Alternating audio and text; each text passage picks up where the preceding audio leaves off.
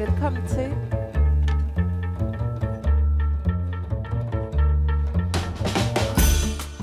Velkommen til Informationsforsamlingshus, eller rettere velkommen til den her podcastkanal for Informationsforsamlingshus. Mit navn er Bodil Skovgaard Nielsen, og jeg er litteratur- og kunstkritiker på Information. Og den 7. december 2023, der havde jeg fornemt besøg i Informationskantine af Naima Yassin, der er sekretariatsleder i Saga. Hun er også podcastvært på det program, der hedder A Seat at the Table. Så er hun aktivist og bare generelt en klog og sjov og sej person. Vi talte om bogen Feministisk teori fra maven til centrum, som er skrevet af den amerikanske kulturkritiker og tænker Bill Hooks, og som handler om, hvordan man kan få en feministisk kamp, der inkluderer flere.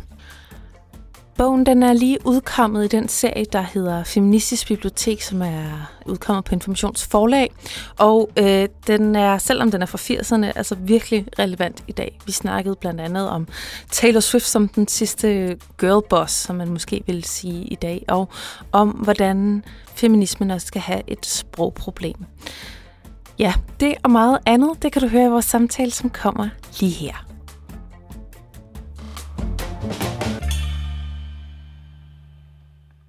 Øhm, det her er det sidste arrangement i øh, den øh, række af morgenarrangementer, der hedder Feministisk Opvågning, herinde øh, på Information. Og øh, i dag skal vi tale om Bell Hooks bog, Feministisk teori fra maven til centrum.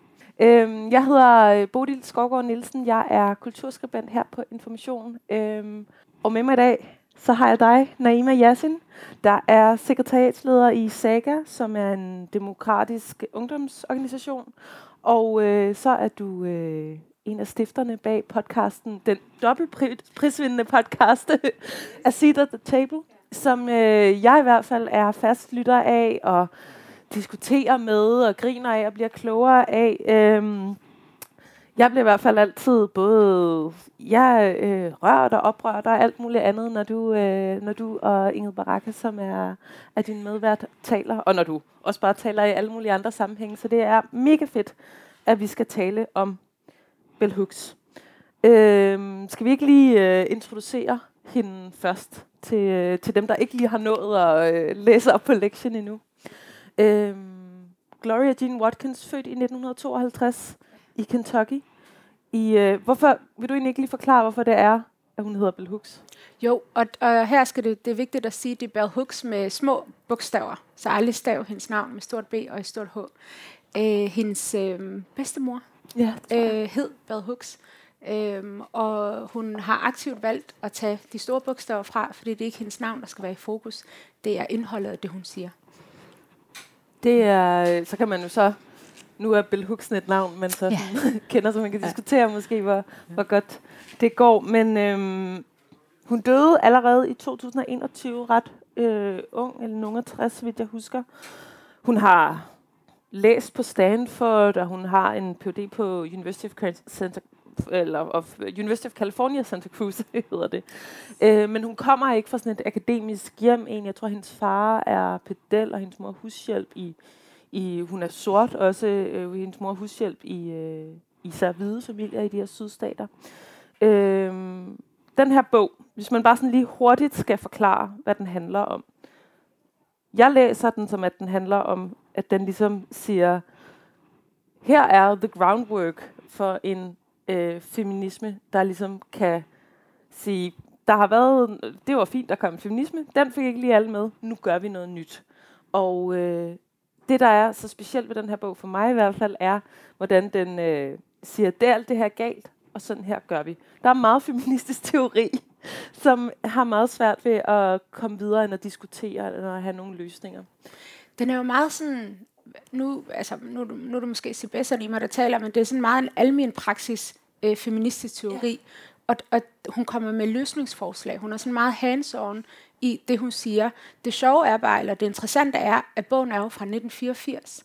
Så, og, og, og Bell Hooks i en samtid af Angela Davis og de her store øh, teoretiske feministiske tænkere, der kommer fra en samtid i USA, hvor deres, det er ikke mange led tilbage, hvor mange af dem faktisk levede under Jim Crow og alle de her separatistiske og racistiske love i USA. Så den er jo skrevet i en anden tid, men når man læser dem i dag, så er det jo stadig de samme problemer, det er de samme udfordringer, det er de samme strukturelle, øh, racistiske, sexistiske, homofobiske udfordringer, vi lever i, også i en dansk kontekst. Så jeg synes også, det er kun godt, at den er blevet oversat.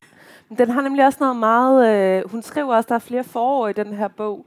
Øh, og det kan jo være sådan noget, hvor man siger tak til min onkel. Øh, eller sådan, til min professor. Men det er meget sådan... Jeg er glad for, at folk læser den, fordi at den, øh, det viser noget om, at den er tilgængelig. Og det er den virkelig også. Jo jo, så er der nogle små infights eller sådan noget teori. Men den er virkelig sådan... Her er en håndbog du kan læse og blive klogere. Jeg har faktisk også tænkt, at vi måske skulle starte lidt med at snakke om, hvorfor den er, hvad der sådan er meget genkendeligt i den i dag. Øhm, jeg tænker i hvert fald, at sådan, nu har vi måske fået nogle af de der sådan, ord, nogle, på nogle lidt andre måder, hun snakker men hendes grundkritik er jo også ligesom at sådan en hvid, en anden bølge feminisme, der har sagt, kvinder, I skal lægge husarbejdet ned og ud på arbejdsmarkedet. Men de kvinder, man ligesom så har talt til, det har været det er en amerikansk feminisme især, har været de hvide middelklasse kvinder. Og hvem skulle så ligesom passe deres børn og skrubbe deres gulve derhjemme? Det endte sjovt nok med at blive de sorte kvinder, som jo et altid havde været på arbejdsmarkedet og alt muligt andet. Øh, så den der bevægelse, sådan, vi skal bare ud på arbejdsmarkedet og sådan noget, den, det er sådan lidt for simpelt at sige, det er alle kvinders problem. Men det er, jo, det er jo stadig det samme i dag. Altså når vi sidder og snakker om i Danmark, at vi skal sidde og have bestyrelseskvoter, så det er stadig den samme gruppe kvinder, vi taler om, skal ind i et højere niveau af socialsamfundet. Nu sidder jeg lige larme lidt. Okay. Øhm, det er jo, altså, vi taler jo om hvide, middelklasse, højere klasse, kreative klasser, der skal ind og have nogle bestyrelsesposter. Vi taler ikke om, hvem skal passe deres børn, mens de skal ind på et større arbejdsmarked og arbejde flere timer. Vi taler ikke om, hvordan skal deres dag hænge sammen. Det kræver jo, at der faktisk er nogle andre kvinder, der efterlader deres børn for at kunne arbejde. Vi taler ikke om de kvinder, der ikke har mulighed for at komme ind på arbejdsmarkedet, fordi de bærer et tørklæde eller noget andet. Det er en meget specifik kvindekamp, vi taler om, når vi snakker om bestyrelseskvoter, og vi sidder og snakker om, at øh, kvinder skal løftes mere og bryde den øh, glasloftet og alle de der ting. Så det er, jo, det er jo den samme kontekst, vi stadig snakker om i dag, når vi snakker om hvid feminisme og kritikken af den, mm. som hun også kommer med. Og jeg tænker også, øh, hvis man sådan som mig bruger meget tid på internettet og sådan scroller igennem dumme memes og sådan noget, så har internettet fået sådan nogle meget sjove ord for, hvad, det, hvad hvid feminisme faktisk er. Og det er sådan, altså jeg tænker bare, jeg har overalt i den her bog skrevet girlboss i maven, som, som er det her sådan lidt, lidt fjollede ord for, når øh, især hvide kvinder bare kommer ind og starter en virksomhed, og så bare kører der ud af med karrieren, øh, og bare sådan for starter en tøjvirksomhed for en hel masse tøj produceret helt vildt billigt i Kina, under nogle slavelignende vilkår, men de er bare sådan nogle girlbosses, der har klaret det helt vildt godt, øh, som er sådan et ord, der bliver brugt nedladende og sådan for sjov på internettet, men det er jo virkelig meget det, hun taler om. Altså den der enormt systembevarende feminisme, hvor men er det meningen, vi skal have samme øh, magtpositioner som de hvide mænd, der har skabt den her meget ulige verden, eller hvad er det? Øh, ja. Og jeg, altså, jeg tror også, det er det, der er interessant at skulle genlæse den her. Jeg tror, jeg genlæser den ret ofte, sådan hvert år eller hver andet år. Øh, da, jeg tror, at 2010 var måske første gang, hvor jeg sådan følte sådan lidt øv ved at skulle kalde mig selv en feminist. Og jeg kunne faktisk ikke rigtig forstå, hvorfor. Jeg tog til alle de her møder og kiggede rundt og, og blev ved med at konstatere, sådan, hvorfor er jeg den eneste, der er sort herinde? Hvorfor er det, at, at der ikke er flere slags mennesker i det her rum? Hvorfor er der ikke flere queer-mennesker? Hvorfor er der ikke flere seksualiteter? Eller et eller andet. Altså sådan, det blev ved med at være på den samme akse. Og hver gang man påpegede det, blev det sådan lidt en, og det kender vi også stadig mm. i dag, 2023. Vi skal ikke forvirre for mange ja. mennesker. Lad os lige holde det simpelt. En kamp af gangen. Nu er vi lige i gang med den her, og det kan også ikke være det her. Og vi kan ikke både snakke om MeToo og racisme, fordi så, så bliver det lidt for svært at forstå. Og, og det er hele tiden den her øh, simplicitet af en masse strukturer og systemer. Og jeg tror, at det, der er interessant ved GoBoss, det er, vi kan jo snakke om, at vi, vi samtidig har den her empowerment. Vi er nødt til at empower flere kvinder.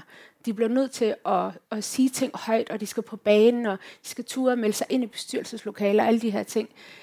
Og så kan vi så modsat sige, jamen, bibeholder vi så en struktur, der faktisk er skadeligt. En struktur, der har gjort, at det er den måde, vi lever i dag på, der gør, at der trives og thriver af både racisme, sexisme, homofobi, alle de her ting, der egentlig hænger sammen, som har den samme rod. Det er det samme træ, det er forskellige blade, men roden er den samme, som, hader, som, som handler om, at vi, vi misbruger hinanden og ressourcer og jordens ressourcer, og vi føler, og vi er opdraget med, at jeg har ret, mere ret end nogle andre, for jeg har også kæmpet. Og alle de der tanker. Så det, det er sådan en, hun snakker meget om sådan, det er vigtigt at empower folk, men skal det ske på bekostning ja. af nogle andre? Og det er der Girlboss ja. bliver ridiculed. Og Taylor ja. Swift er jo præsidenten af den her klub. Og øh, hvis I ikke har fulgt med i går, så er hun jo blevet sådan person of year i Time Magazine, hvor sidste år var det Zelensky. Ja. Så kan man lidt snakke om, hvor er det, Taylor Swift bidrager til det her samfund. Men altså, jeg elsker hende, og hun skal fortsætte med sine videoer. Ja. og alle de der ting. Men, men det er meget den her med at holde fast i individualistiske adgang og krav til, at du er ansvarlig for, at der ikke sker der noget. Du er ansvarlig for, at du ikke bliver overfaldet, eller du ikke, altså sådan, det er dit ansvar at få et arbejde og lykkes og alle de der ting. Og det er det ikke, hvis systemet modarbejder dig, hvis der er lavet en struktur, der hele tiden modarbejder dig, så er det altså ikke på grund af dig, at du ikke lykkes, så er det fordi, at vi har et fucked up system. Så den der Girlboss og Mia mm. Wagner i Danmark, altså, ja. den er virkelig problematisk, fordi det er meget ansvar, der ligger på dig, og nu arbejder jeg meget med unge mennesker, og den er sindssygt ødelæggende for et individ, og hele tiden for at vide, det er din egen skyld, hvis du ikke lykkes. Du har alle muligheder i verden, og det passer bare ikke. Jeg tænker også, hun er meget... Øh, hun har nemlig et godt blik for de der... Altså, altså, det er også bare sådan en vild blik, Man tror også, man skal læse den i sådan en... Der var ikke nogen, der har sådan... Jo, der var nogle andre sådan, øh, uh, borgerrettighedsaktivister og sorte feminister og sådan noget, der havde sagt det i 80'erne. Men sådan, at lave sådan en bog, som sådan tager... Den handler også om mænd. Hvad gør vi med skolesystemet? Sådan, som ligesom tager all the way around øh, og, og ligesom at lægge det her ud. Den handler også meget om, tænker jeg, når den læser, hvem der har ret til at komme til ord øh, i, i det samfund, vi har som, eller i hvert fald i det vestlige samfund, hvem der har ret til en smerte, øh, hvem vi kan opfatte som, øh, hun har sådan nogle meget sjove formuleringer på et tidspunkt af sådan noget, at feminismen er blevet den her, øh, og det er en anden bølge feminisme, hvor de hvide kvinder kommer ud på arbejdsmarkedet osv., øh, så kan de være, der er en offerfortælling om dem. De har været strukturelt undertrykt, de har også måttet undertrykke deres seksualitet, og øh, de har lavet alt husarbejdet, mens øh, mænd øh, gik på arbejde og, og realiserede sig selv. Øh, den offerfortælling kan vi ligesom forstå, men har sådan en sjov formulering på tidspunkt sådan noget. Men hvis sorte middelklasse kvinder kom og sagde, vi er ofre, eller vi har det svært, så vil folk grine af dem. Øh, fordi der vil så blive sagt, der er der nogen, der har det værre end jer, eller alt muligt. Så der er hele tiden sådan noget med, hvem, hvem kan komme til ord som, hvem har ret til smerte her i verden? Hvis hjertesorg kan vi forstå. Hvis undertrykkelse er vi sådan, åh oh, nej, åh. Oh, øh, eller hvis undertrykkelse er i hvert fald en, en hvid majoritet. Et, et samfund sådan optaget af at sige, ah, øh, væk fra. Jeg er også ret optaget af, hvordan hun snakker øh, om mænd.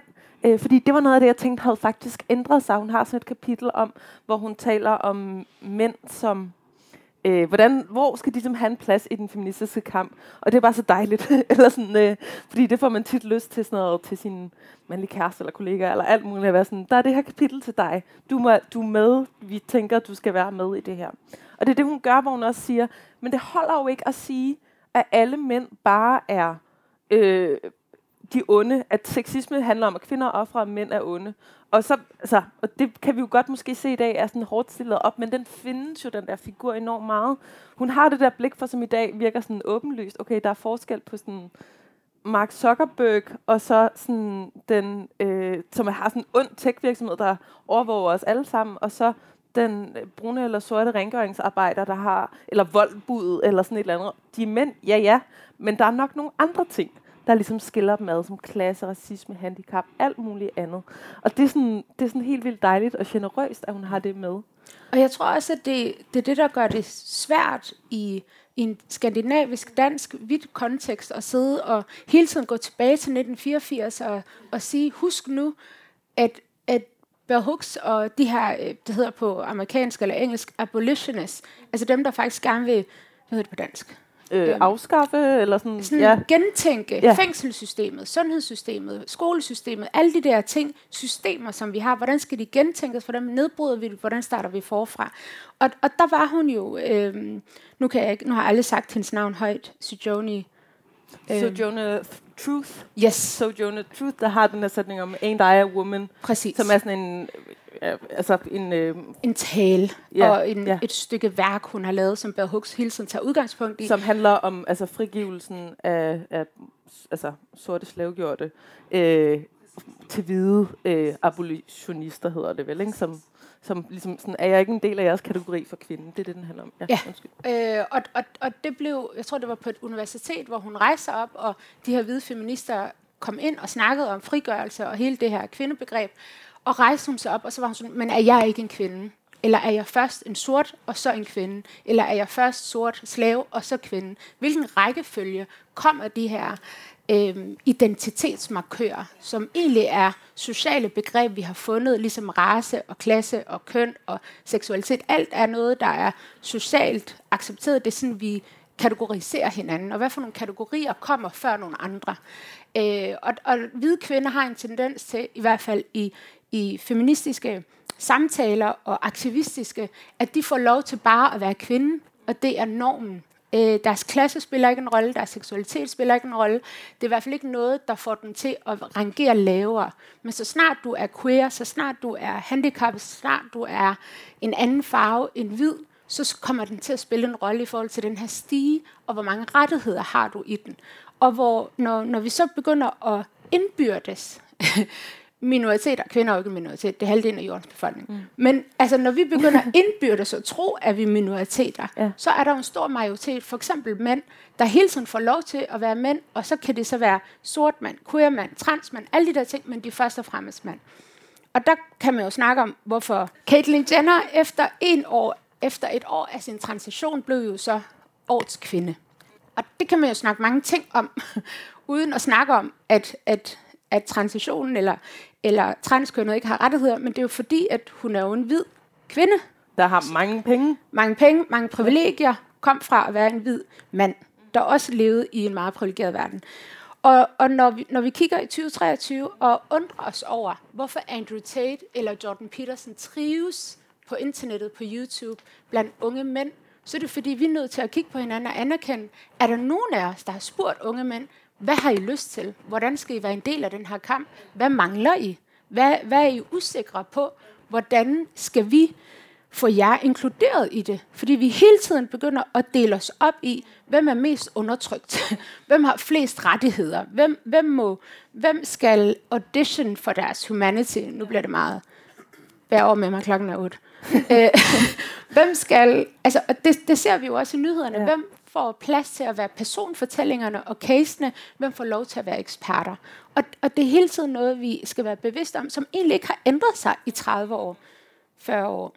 Det Nej, og hun er meget sådan, er sådan, okay, vi er ulige på de her punkter. Det handler ikke om, at vi hver gang der er nogen, der skal tale, skal grave 500 års historie frem og sige, det er du også øh, skyldig i eller offer for. Det kommer vi ikke så meget videre af. Det er noget, der ligger i det, det skal vi være bevidst om. Men alle kan ligesom også handle i det. Der synes jeg også tit, sådan debatten strander. Eller sådan, altså, tænker jeg også, hvis jeg nu var en ung hvid mand, så ville jeg føle mig sådan alienated over, at der hele tiden blev sagt, du har også noget historisk skyld og skam. Altså, sådan, det er meget svært at handle, når man ligesom også som enkelt individ skal, skal, skal sige noget imod en struktur. Det er meget, meget svært så at gøre noget rigtigt, hvor hun siger, ja, det findes i verden, men alle øh, har ligesom så et ansvar med den magt, de så nu har for at prøve at gå et andet sted hen og eliminere det magt. Og magt er ikke kun at gå i krig. Det har hun også, hun udvikler også sådan et nyt magtbegreb. Hun gør virkelig meget på sådan noget 10 kapitler. Ja.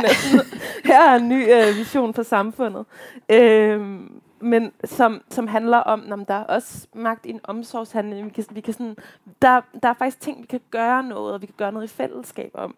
Øh, og jeg vil også sige, altså, det er jo, det er jo sådan virkelig nogle gode analyser, fordi altså, også som sådan, ja, øh, hvid kvinde i en dansk feministisk bevægelse, jeg kan jo genkende, hvor let det er bare at antage, at min, mit udgangspunkt i verden er, er, sådan, er det lette i verden. Altså, så, så har jeg kun sådan i går så en positiv oplevelse med racisme, fordi andre steder i verden ses som sådan guddommeligt smuk med mit lyse hår, og det er jeg ikke, men sådan, altså, hvor det, det ja. sådan, den, jeg, jeg får, og det er meget så let at være sådan en, gud, var det også forfærdeligt, at de pifter efter mig på gaden. Nu må vi have stop med den sexisme.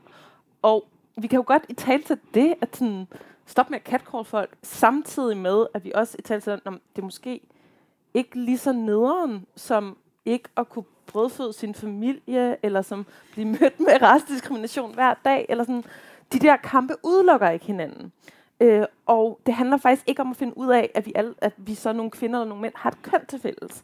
Det er meget optaget af, hvordan hun faktisk i tale til dig, det, det er ikke fællespunkterne, eller der, hvor vi er fuldstændig lige, der, der nødvendigvis kan være grundlaget. Fordi hun snakker også om, at sorte kvinder møder også sexisme og diskrimination på arbejdspladsen, men, men det er ikke det samme. Men jeg tror, jeg tror at det, noget af det vigtigste, jeg sådan lærer af Bell Hooks, og som er blevet mere tydeligt de sidste par år, det er, at hun virkelig understreger, at vi behøver ikke være enige. Mm.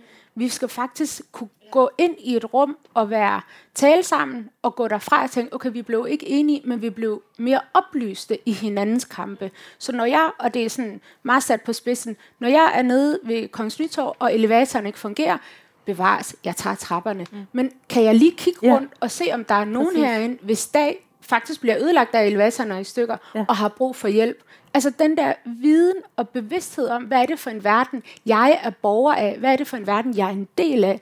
Og jeg tror, det er sådan, hun taler meget om den der, sådan, der er forskel på at føle sig ubehagelig til mod og være bange. Og, og i Danmark har vi sådan vild berøringsangst for at i talsætte social klasse, sociale forskelle, øhm, folk, der har svært ved at forstå pronomener, og måske ikke tør at spørge. Altså sådan virkelig berøringsangst. Folk, vi vil gerne have, at alting skal være meget hyggeligt hele ja, tiden, ikke? Ja, og der, der er noget meget ja. uhyggeligt ved ja. en dansk hygge, som gør, at den er virkelig svær at italesætte på en eller anden måde. Øh, og nu kommer der julefrokostsæson, og den er vild i gang, og det hele. Og, og, og det, det er noget af det værste, det at skulle gå ind i et rum, og ikke vide, hvad er det for nogle spilleregler, vi går ind i. Nogle af os er født ind i det og kan hurtigt afkode, og så er der nogen, der hele tiden skiller sig ud. Og lige nu er vi bare i en samtid, hvor alle føler sig ubehageligt til mode. Og jeg synes, det er mega fedt. Fordi det betyder, at vi alle sammen har agens til faktisk at ændre på det. Fordi hvis det kun er mig, der er ubehageligt til mode i et rum, så er der ikke nogen af jer, der har lyst til at ændre på det. Og hvis man hele tiden går ind i et rum og føler, at folk siger, jamen vi har det godt i Danmark, alle er trygge, så er der jo ingen grund til at skulle ændre på det. Men hvis vi er enige om, at tingene er fucked up, og det faktisk er vildt urart at være her, så har du lyst til at gøre noget ved det. Og det der med, at der er forskel på at være ubehagelig til mode og være bange. Altså sådan, der er nogen, der ægte er bange for at gå ud på gaden, eller gå på arbejde, eller blive stoppet af politiet. Men det er altså ikke at være bange og spørge nogen, undskyld, hvad er dine pronomener, eller øh, kan du ikke lige forklare mig det her? Eller sådan, gør sig selv eller sådan, sårbar. Undskyld, jeg fangede ikke, hvordan man udtalte dit navn, eller, eller et eller andet, eller sådan, det det. må jeg det her? Det, jeg tror ikke, folk sådan, dør af at blive spurgt. Nej, og jeg tror mere det der med, at folk tror, at vi skal være enige. Folk skal ikke Folk behøver ikke at være enige om, at min kamp også er en kamp, der er værdig. Det er bare vigtigt, at du kender til den.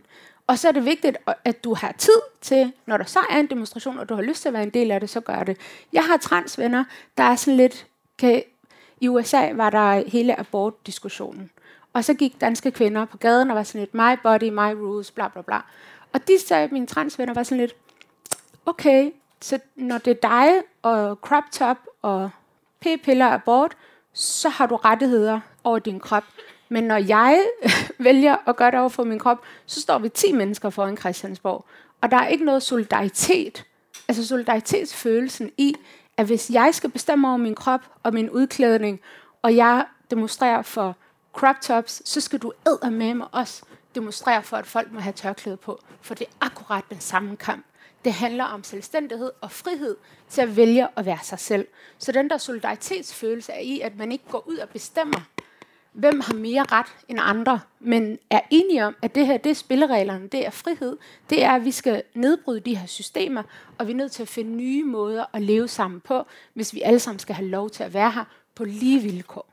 Og, og det er hun virkelig god til at sætte ja. ord på.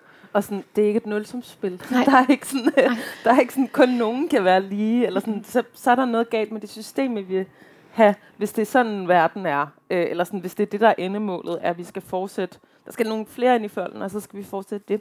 Jeg tænkte også på, da jeg læste den, at, øhm, at det er sådan en meget amerikansk bog på mange måder, som tager udgangspunkt i, altså hun er også, øh, Bell Hooks er blevet kritiseret for alt muligt, og meget af det, jeg kan huske, da jeg læste på universitetet, så altså, læste vi sådan en tekst, som, som går lige ind i sådan nogle trupper om, at hun er en øh, vred kvinde, hvilket også nogle racistiske sorte trupper, især i USA, om at, at I, hvor hun bare ødelægger og smadrer alting, og sådan alle de der sådan ting med, at hun skulle være meget maskulin og ej og alt sådan noget. Øhm, men, øh, øh, og det er ligesom en kritik, som, er, som, som jo bare viser, hvor virksomme de der øh, forestillinger om, hvordan sorte eller hvide mennesker agerer i verden, øh, ligesom bliver ved.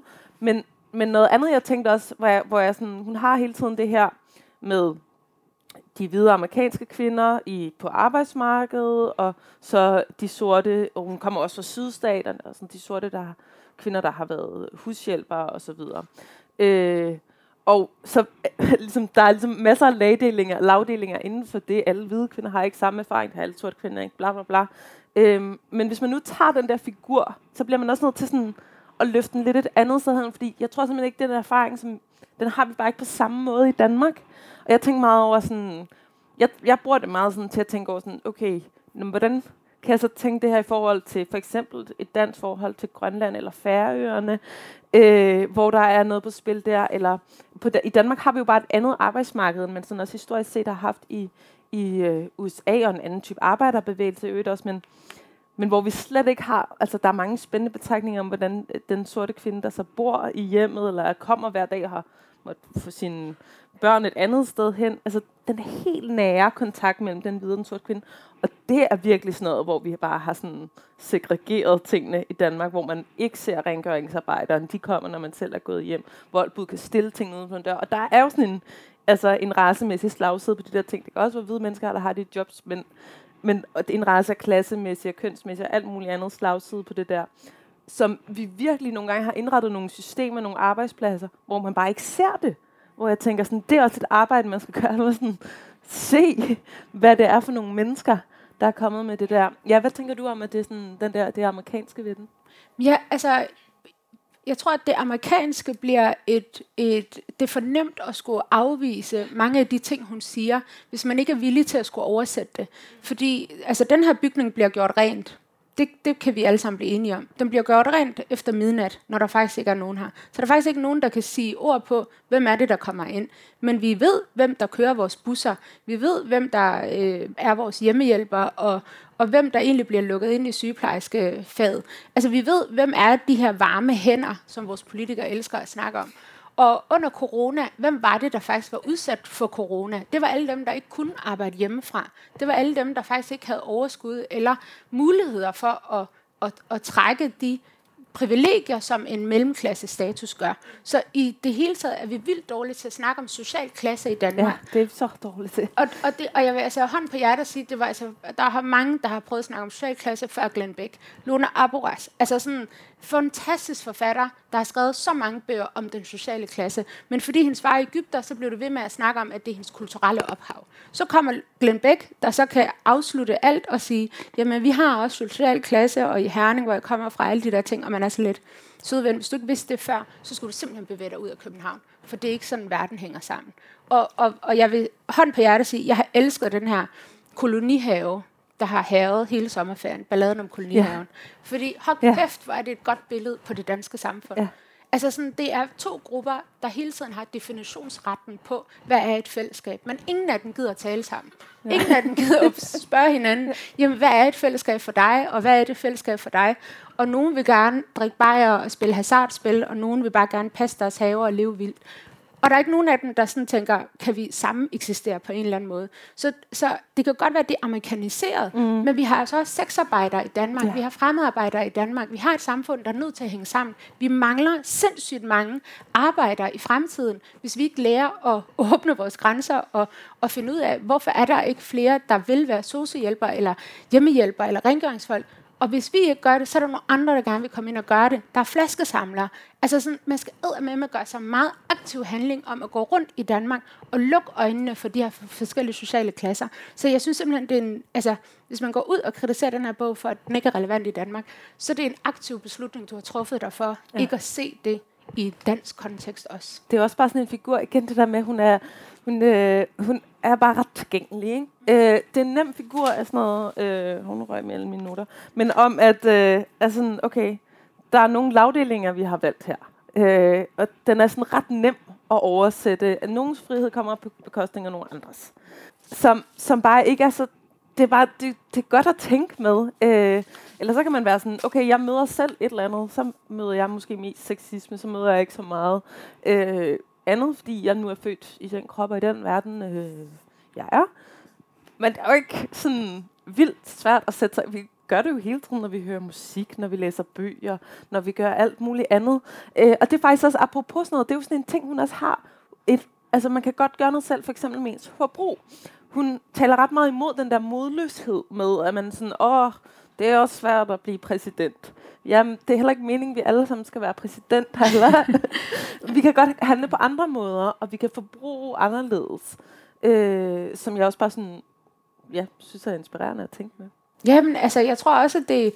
Jeg, jeg prøver i hvert fald at sige det til de unge frivillige, jeg har. Man kan godt mm. gå rundt og sige, at jeg er jo bare én person, men altså, det sagde 8 millioner mennesker. Der er et styrke i fællesskabet. Og jeg tror igen, det går ind i den her individualistiske tankegang, hvor vi meget i Vesten tror, at vi er meget individer, og vi er individansvarlige for rigtig mange ting. Så hvis jeg holder op med at bruge plastiksugerør, så er jeg en del af den her. Det er sådan, nej, vi er en del af et fællesskab, og det fællesskab er vi nødt til at tale højt om. Og hvad er det for et fællesskab, man tapper ind i, og hvad er det for et fællesskab, man ikke er bevidst om findes? Og jeg tror, det er derfor, at, at de her store kampe, altså både mm. klimakampen og, og, og krige, der haver både i Europa og andre steder, og hele den her mental trivsel i Danmark, altså sådan, den kommer ikke til livs ved, at der er en person, eller at vi det her rum slutter os for, i morgen er jeg glad, og så er trivselen bedre. Det er, sådan, det er et fællesskab, vi er nødt til at være en del af. Hvem er det, der ikke er en del af fællesskabet? Hvem får aldrig lov til at blive en del af fællesskabet? Og fællesskabet er, er noget af det sværeste i Danmark. Altså, jeg, jeg prøver virkelig at tale med mine naboer. Det er bare svært, når alle venter på, at alle er gået ned ad gangen, før man kan sige hej. Ja. Så der skabes ikke de der ja, Danmark er et meget unysgerrigt samfund også virkelig, på mange måder. Ikke? Virkelig, og der er også mange gange, hvor jeg sådan tænker, åh, jeg kan høre min nabo ude i gangen. Skal jeg gå ud nu, eller skal jeg lige vente lidt? Altså, sådan, det, er jo, det er jo noget, vi alle sammen lærer. Ja. Og i, i metroen skal vi jo nærmest ikke have øjenkontakt ja. med hinanden. Der er det ned med telefonen og kigge omkring. Og, altså, sådan, der er sindssygt barriere, så vi er virkelig dårlige til at skabe de områder, hvor vi møder hinanden. Om det er nede på biblioteket, eller om det er nede i kantinen, eller om der er en eller anden folkepark, hvor man kan gå hen og snakke med andre mennesker. Altså, der er ikke de rum, hvor vi bare møder fremmede, hvor vi lærer at sige hej. Jeg møder da tit på folk på gaden, hvor jeg siger hej, og folk er altid sådan, kender du den? Nej, de stod der bare. Ja. altså, det er jo, det er jo ja. nærmest, når man sidder i metroen, folk tør næsten ikke sige, at jeg skal ud. De laver en masse andre bevægelser for at indikere, at de gerne vil ud, og rykker lidt tættere på. Men så sig dog nu. Ja. det er jo ikke farligt at sige, undskyld, må jeg ikke komme forbi? Nej. Men vi har en eller anden kultur, hvor vi nærmest er berøringsangste for overhovedet at skulle tale med hinanden. Vi har sådan menneskeangst der gør, at det er umuligt at, at snakke om et fællesskab. Ja, og som gør det meget umuligt at forene nogle kampe også, ikke, hvis man gerne vil det. Hun har sådan et ret øh, fint kapitel, øh, som, som, altså det er ikke sådan, det er slet ikke rocket science, som handler om, at, øh, hvor hun faktisk taler til nogle ting, som jeg synes er relevant i dag, om hvordan man udbreder feminismen. Øh, om, øh, det handler om læsefærdigheder og om skrivefærdigheder, og hun har sådan noget øh, en formulering af sådan noget, feministerne diskuterer at gå dør til dør. Ja. Øh, og, øh, og det er sådan, så er man sådan et, puha, det går, sner godt nok også, og det kan jeg ikke lige overskue og sådan noget. Men, øh, men hvor hun også nogle, nogle ord på, at der kan være noget i alle mulige rettighedskampe, som handler meget om, hvor, øh, som altså, det får det også til det skudt i skoene, at der er en, en sprogbarriere, det kan være svært at følge med, hvis man ikke har de helt rigtige ord. Og noget af den kritik, når man siger, jeg kan heller ikke forstå dine pronomer, eller hvad vil det sige at være trans, eller sådan noget, det kan være sådan en afledningsmanøvre øh, til faktisk at gå væk fra at tale, hvad det egentlig handler om, hvor man er sådan, nej, sprogting var en minidel af det, men nogle gange, så, så kan det også være svært at forstå, tror jeg, i hvert fald for nogle, nogle mennesker, der ikke sådan lige er inde i en eller anden diskurs, eller ved, hvordan taler vi lige om det her. Øh, og det har hun et godt blik for, at øh, når man måske det er ikke alle, der lige kan læse den her tekst eller et eller andet. Øh, og det handler så ikke om at sige til de folk, du brugte ordet forkert. Øh, det kan man så påtale, så skal alle lære at blive lidt mindre sure over at få påtalt, at de har brugt et forkert ord. Men, men væk fra den der sådan nitty-gritty ned i, i altså ordsalat-detaljen, og vi bliver nødt til at kunne formulere noget lidt bredere, noget lidt mere fælles, noget lidt mere forståeligt. Vi bliver nødt til at kunne snakke sammen om det. Og det er jo også meget sådan noget, du laver i Saga, tænker jeg, at holde nogle arrangementer, hvor man kan snakke sammen. Altså, der er virkelig også forskel på, på det talte ord to mennesker, frem for to mennesker på Instagram, der skriver nogle meget ophidsede ting mod hinanden. Ja, og jeg, altså, man plejer at sige, jeg ved ikke, hvem der sagde det først, de bredeste skuldre skal bære mest. Øh, og jeg tror, som en minoritet kan det nogle gange føles unfair, at det, det, det er den, der kæmper, der også skal tage kampen op. Men altså, livet er heller ikke bare fair. Sådan er det. Så jeg tror også, at det nogle gange er vi jo alle sammen på en vi er på forskellige rejseniveauer. Så man kan godt starte ud og være meget vred og, og, og, og føle sig ked af det og, og skulle anerkende den position, man har fået i livet og alle de der ting. Og så er der bare nogen, der er lidt længere henne, og, og, og der er bare ikke rum på for eksempel internettet, hvor vi bruger rigtig meget af vores tid, og jeg tror efter corona slog jeg væk den der, der målte, hvor mange timer ja, ja, på internettet. Altså, der er ingen grund til at få dårlig samvittighed selv og blive mobbet af sin telefon. Men der er ikke en rum ja. på internettet, hvor man kan gå ind og sige, jeg ved ikke nok, jeg ved bedre, jeg tog fejl, være sårbar ja. i sin uvidenhed. Ja. Ja. Og jeg tror på, som, som jeg kan godt forstå folk, der er sure på woke-bølgen og feministerne og alle de der ting. Det er fordi, vi har kørt det hele på en eller anden akademisk niveau.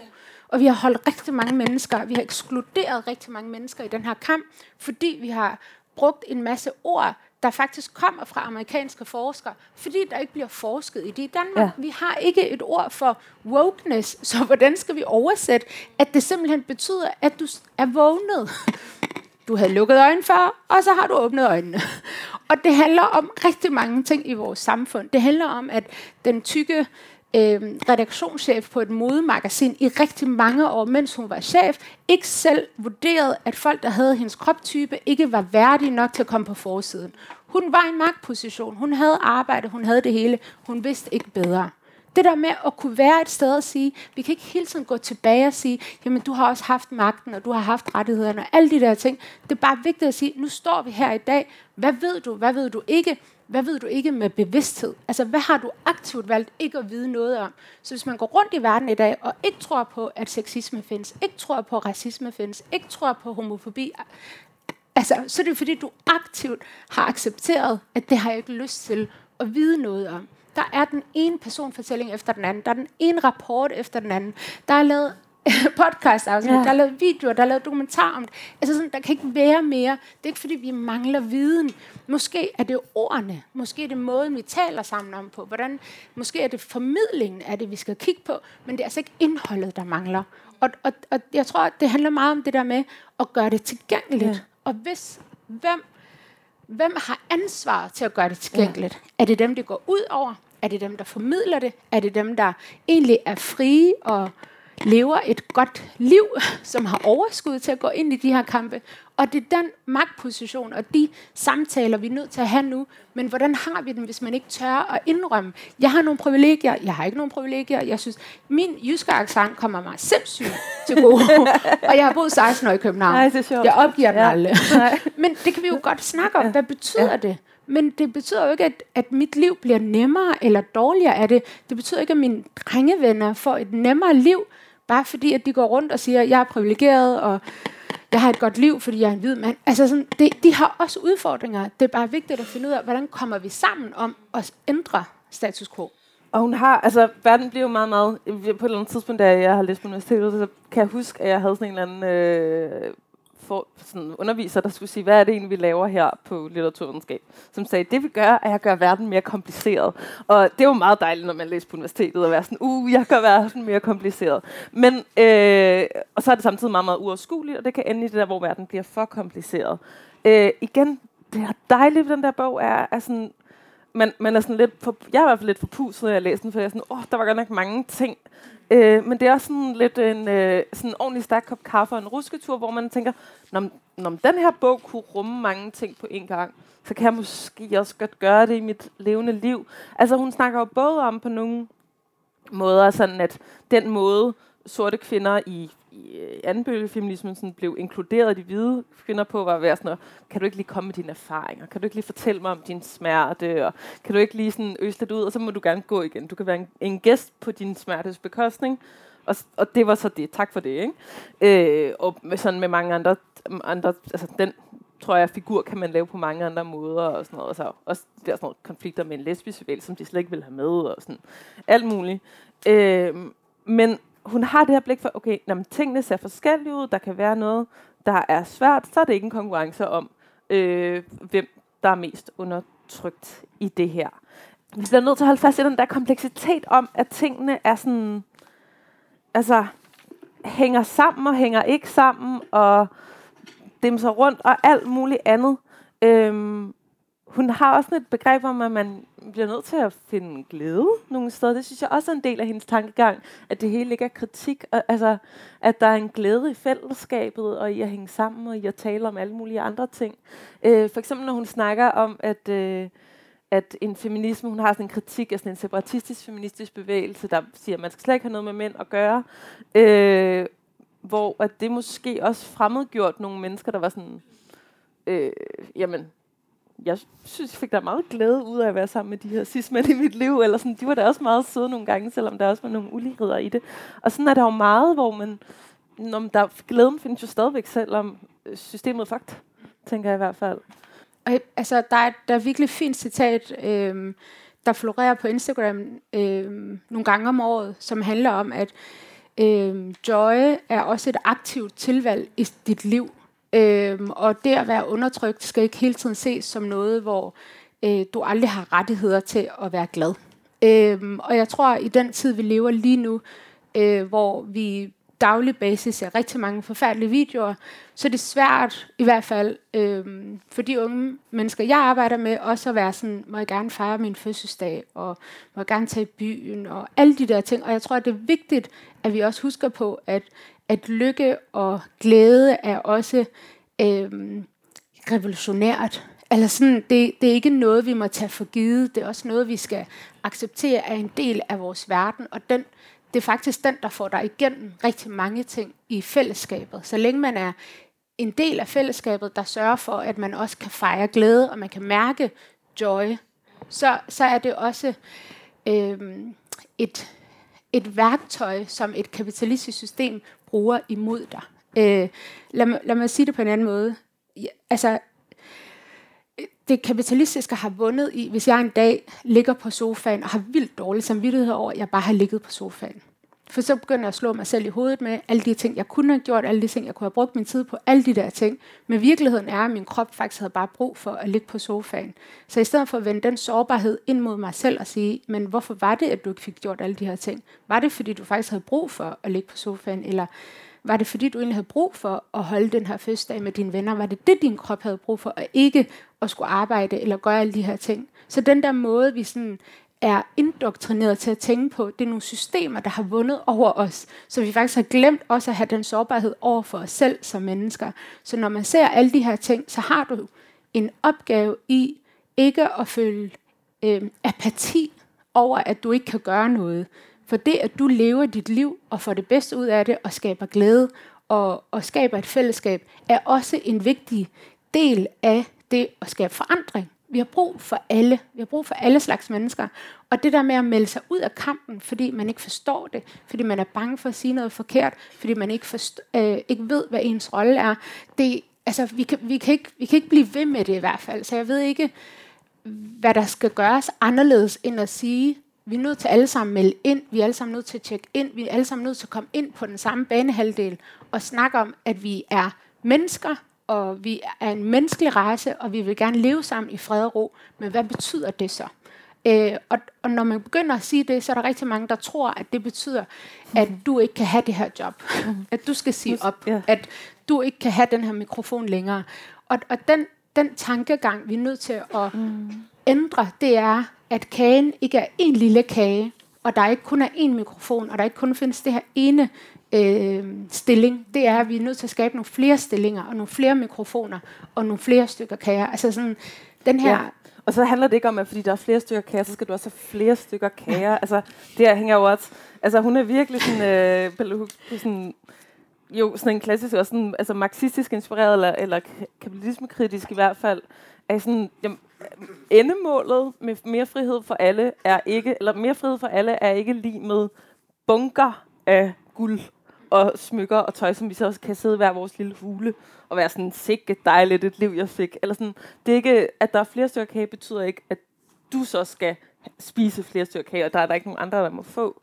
Øh, og, øh, og det er jo, altså det er, virke, det er jo svært at, sådan, at hele tiden have de der lag med, øh, og man kommer til at glemme det, og man kommer til at stige sig blind på én ting, og, øh, og i nogens liv er nogle ting mere øh, sådan ligesom præsente end andre. Øh, men, men altså, men hvis man ligesom har det som en lille summe, jeg bruger det i hvert fald meget som en lille summe i baghovedet at have med. Øh, jeg har også tænkt, jeg tænker, at vi øh, også slutte på at sådan netop at snakke om, hvad nogle af hendes aftager er, eller hvordan vi sådan aktivt bruger det i dag. I sommer læste jeg, nu har jeg lige taget med, faktisk, øhm, en bog af en, øh, jeg tror hun er britisk-indisk filosof, der hedder Amir Srinivasan, der hedder Retten til sex, som har sådan en undertitel, der hedder Feminisme i det 21. århundrede, som den er også ret sådan let tilgængelig og, og sjov øh, og forfærdelig nogle steder, fordi hun også blandt andet øh, tager udgangspunkt i sådan i incels, der har begået skoleskyderier og siger, okay, men vi må forstå, at der også var en minoriseret ung mand her, som udviklede et kvindehad, fordi han altså på nogen måder blev mødt med had hele sit liv. Og det er sådan et meget forbudt sted nærmest at gå hen. Og, øh, men hun har sådan nogle virkelig gode formuleringer, som er sådan, som jeg ligesom med sådan Bell Hooks bare tager med mig.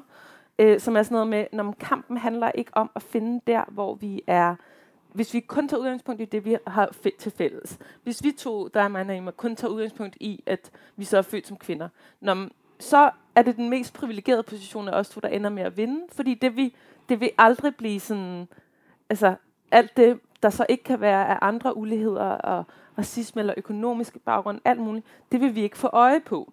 Og hvis vi kun tager udgangspunkt i det der, vi har til fælles, så så ændrer vi, altså det er simpelthen ikke en, en måde at ligesom gå fremad med.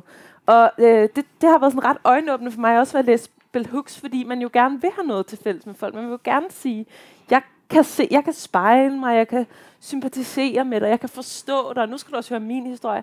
Men, jamen, det, men der er bare noget, vi ikke har til fælles, der er noget, vi ikke kan forstå. Det betyder ikke, at vi ikke øh, ligesom kan kan kæmpe den øh, øh, samme kamp. Vi, verden er ikke en Benetton-reklame, øh, hvor vi alle sammen er sådan, er sådan fælles. Det tænker jeg i hvert fald meget over. Nej, og vi kommer aldrig til at sidde i en rundkreds og synge Kumbaya. Altså, det er ikke det, der er fællesmålet i sidste ende.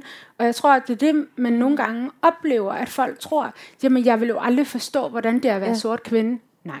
Nej det, det kommer du ikke. Det, Men skal det den stoppe der? Ja. Nej.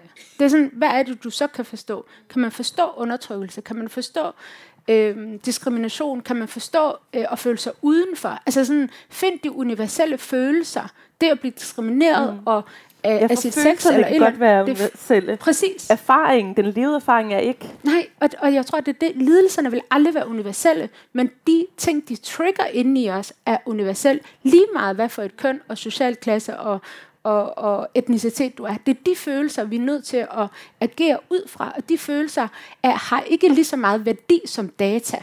Og jeg tror også, at det er det, hun snakker meget om. Sådan, hvem har lov til at datificere sin lidelse? Når kvinder kun har måling på hvide kvinder, der oplever MeToo, og de faktisk ikke har den intersekt, der hedder, men er det også kvinder, der også er sorte eller transkønnede? Og hvad betyder det så for den MeToo-bevægelse, at vi kan begynde at gøre de der ting? Men den data har de ikke.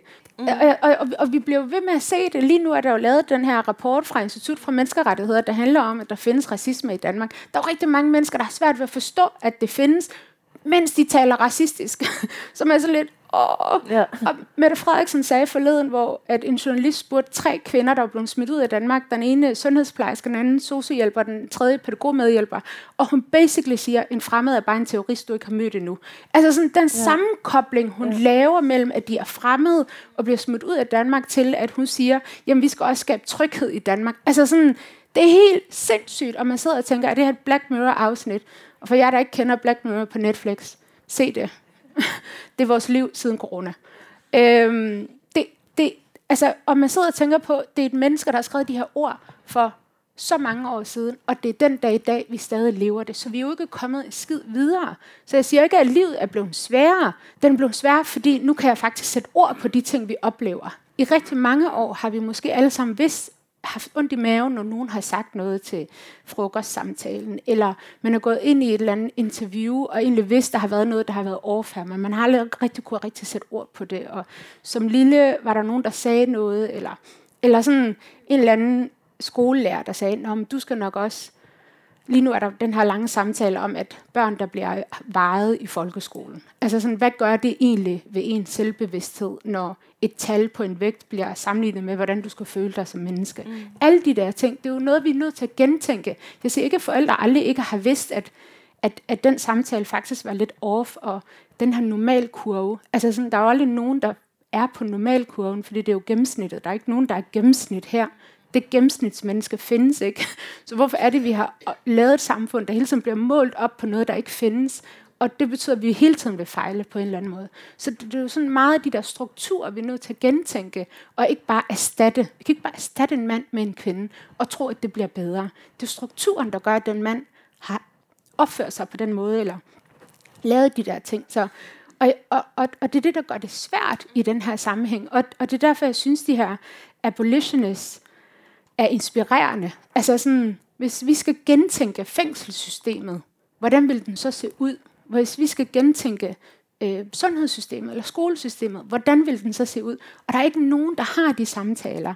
Og, og der var en samtale på Heartland sidste år mellem øh, Rennie Lodge, en, en, en britisk forfatter, der skrev bogen øh, Det her det er derfor, jeg ikke snakker om race med hvide mennesker længere. Titlen er på engelsk og meget bedre. Øhm, og hun snakkede med øhm, Angie... Øhm, Angela Davis? Angela Davis. Ja. Og Rennie Eddie Lodge sagde, jeg kommer fra en generation, der kritiserer. Uh, Angela Davis kom fra en generation, hvor hun faktisk var på FBI's Most Wanted list, fordi hun var ude at sige, sorte mennesker har også rettigheder. Hvordan kunne du gentænke? Så spurgte hun Angela Davis, hvordan, hvordan kunne du leve det tidspunkt og have de her idéer om, at sorte mennesker har rettigheder? Altså sådan, og, og, og det var en ret fin samtale mellem to generationer, fordi vi er også generation, der kritiserer et nuværende system, men der er rigtig få af os, der faktisk innoverer og tænker, hvordan kunne det se anderledes ud, hvis nu det her det skulle erstattes. Ja, og hvordan skaber vi nogle rum, hvor der ikke er ordsalat? Altså, Præcis. Ja. Ja. Prøv at forklare ordsalat. Nå, men jeg tænker sådan, uh, sådan noget, hvor man sidder og, og, som kan være rigtigt, at nogen har brugt noget forkert ord. Jeg kan bare sådan godt se mine sådan, middelklasseforældre fra Midtjylland kom til at bruge nogle forkerte ord om alt fra sådan... Øh, øh, nu må man heller ikke altså, sige det her mere. Ja, ja. Altså, det kunne de godt sidde og sige, og de var ellers venstreorienterede og prøver og sådan noget. Ikke? Øh, og det er ikke sådan den diskussion, jeg gerne vil have med dem egentlig. Mere sådan, hvordan laver vi en faktisk forskel Bell Hooks også lige, apropos det, der du lige sagde, hun har jo sådan, hun, hun har sådan et løsningsforslag, hvor vi sådan, det er vi faktisk kommet videre med, og for langt med, som handler om øh, hvide mennesker, der skal aflære racisme. Øh, det er jo sådan en hel industri nogle gange i USA, også med hvide mennesker, der sådan er meget optaget af deres egen racisme, hvor man også kan være sådan, okay, men det er måske kritikgenerationen, hvor hvad, så skal vi altså også videre derfra, når du har, har aflært det, og ikke sådan sidde og søbe rundt i din, din egen... Øh, altså, øh, det bliver også, man kan også sådan lade være med at gøre noget, fordi man er så skyldig. Øh, det kan virkelig også være pacificerende. Ikke? Øh, og så netop det der sådan, hvordan, altså, ja, hvordan lader man sig inspirere af nogen, der tænker, nu gør vi noget anderledes. Og igen, det er med dejligt med nogen, der bare siger, nu gør vi det hele anderledes på en, øh, en anden måde. Øh, og her er et program, og så kan man diskutere med det. Øh, det øh, jeg tror måske, at det faktisk er der, vi skal stoppe med øh, opfordringen til at gå ud og lave nogle rum, hvor man ikke bare kan kritisere, men hvor man også kan skabe forandringen. Eller hvad? meget gerne. Meget jeg gerne. tror, det kunne være fedt. Også fordi det betyder også, at det ikke kun er dem, der kæmper, der skal tage kampen op. Det betyder faktisk, det er fair game for os alle sammen. Alle har ret til at definere fremtiden. Der er ikke nogen af os, der har krav eller patent på fremtiden. Fremtiden kommer ikke i en eller anden Lego-klods kasse, hvor der er specifikke Lego-klodser, der er prædefineret af, sådan her skal fremtiden se ud. Vi har alle sammen krav på det. Og jeg tror også, det er derfor, jeg nogle gange... For det. Og mulighed for det. Det er derfor, at jeg kan blive sådan helt, oh, uh, uh, children is our future, tak Whitney Houston. Men de er altså også nutiden. De skal også have lov til at definere, hvad fremtiden er. De skal ikke først komme på banen, når fremtiden er her, og det er for sent. Det er nutiden, og det er der, vi alle sammen skal være en del af det. Fordi den fremtid er vores alle sammen. Det er ikke kun de unge, det er ikke kun børnene, det er ikke noget, der sådan er derude. Det er her og nu, hvor de beslutninger skal træffes. Så hvem er med til at træffe de beslutninger, der faktisk har en konsekvens i fremtiden? Ja. Det Flere er mennesker. yes. fandme en god pep talk Ja. at slutte af på. Øhm, så tror jeg, vi er ved at være også ved vejs ende øhm, med Bell Hooks feministisk teori fra maven til centrum. Vi har faktisk ikke dvælet så meget med titlen, men den er egentlig rimelig lige til. Det handler om, at vi også skal lytte til, hvad magnerne siger, og ikke kun for dem, der allerede sidder inde i hyggecentrum Ja. øh, laver. Hvad hedder det? øhm, Jeg tror, jeg vil sige tak til dig, Naima, for at du gad være her den her morgen og har trodset mørket. Og jeg vil mindst lige så høj grad sige tak til alle jer, der kom, og også trodsede regnen for at komme og lytte på os. Øh, ja, tusind tak for jeres tid. Mhm. Det var så min samtale med Naima Yashin om Bill Hooks feministisk teori fra maven til centrum. Du kan lytte til flere samtaler i Informationsforsamlingshus i kanalen af samme navn, som du finder der, hvor du lytter til din podcast. Tilbage fra mig er der vist bare at sige tak, fordi du lyttede med.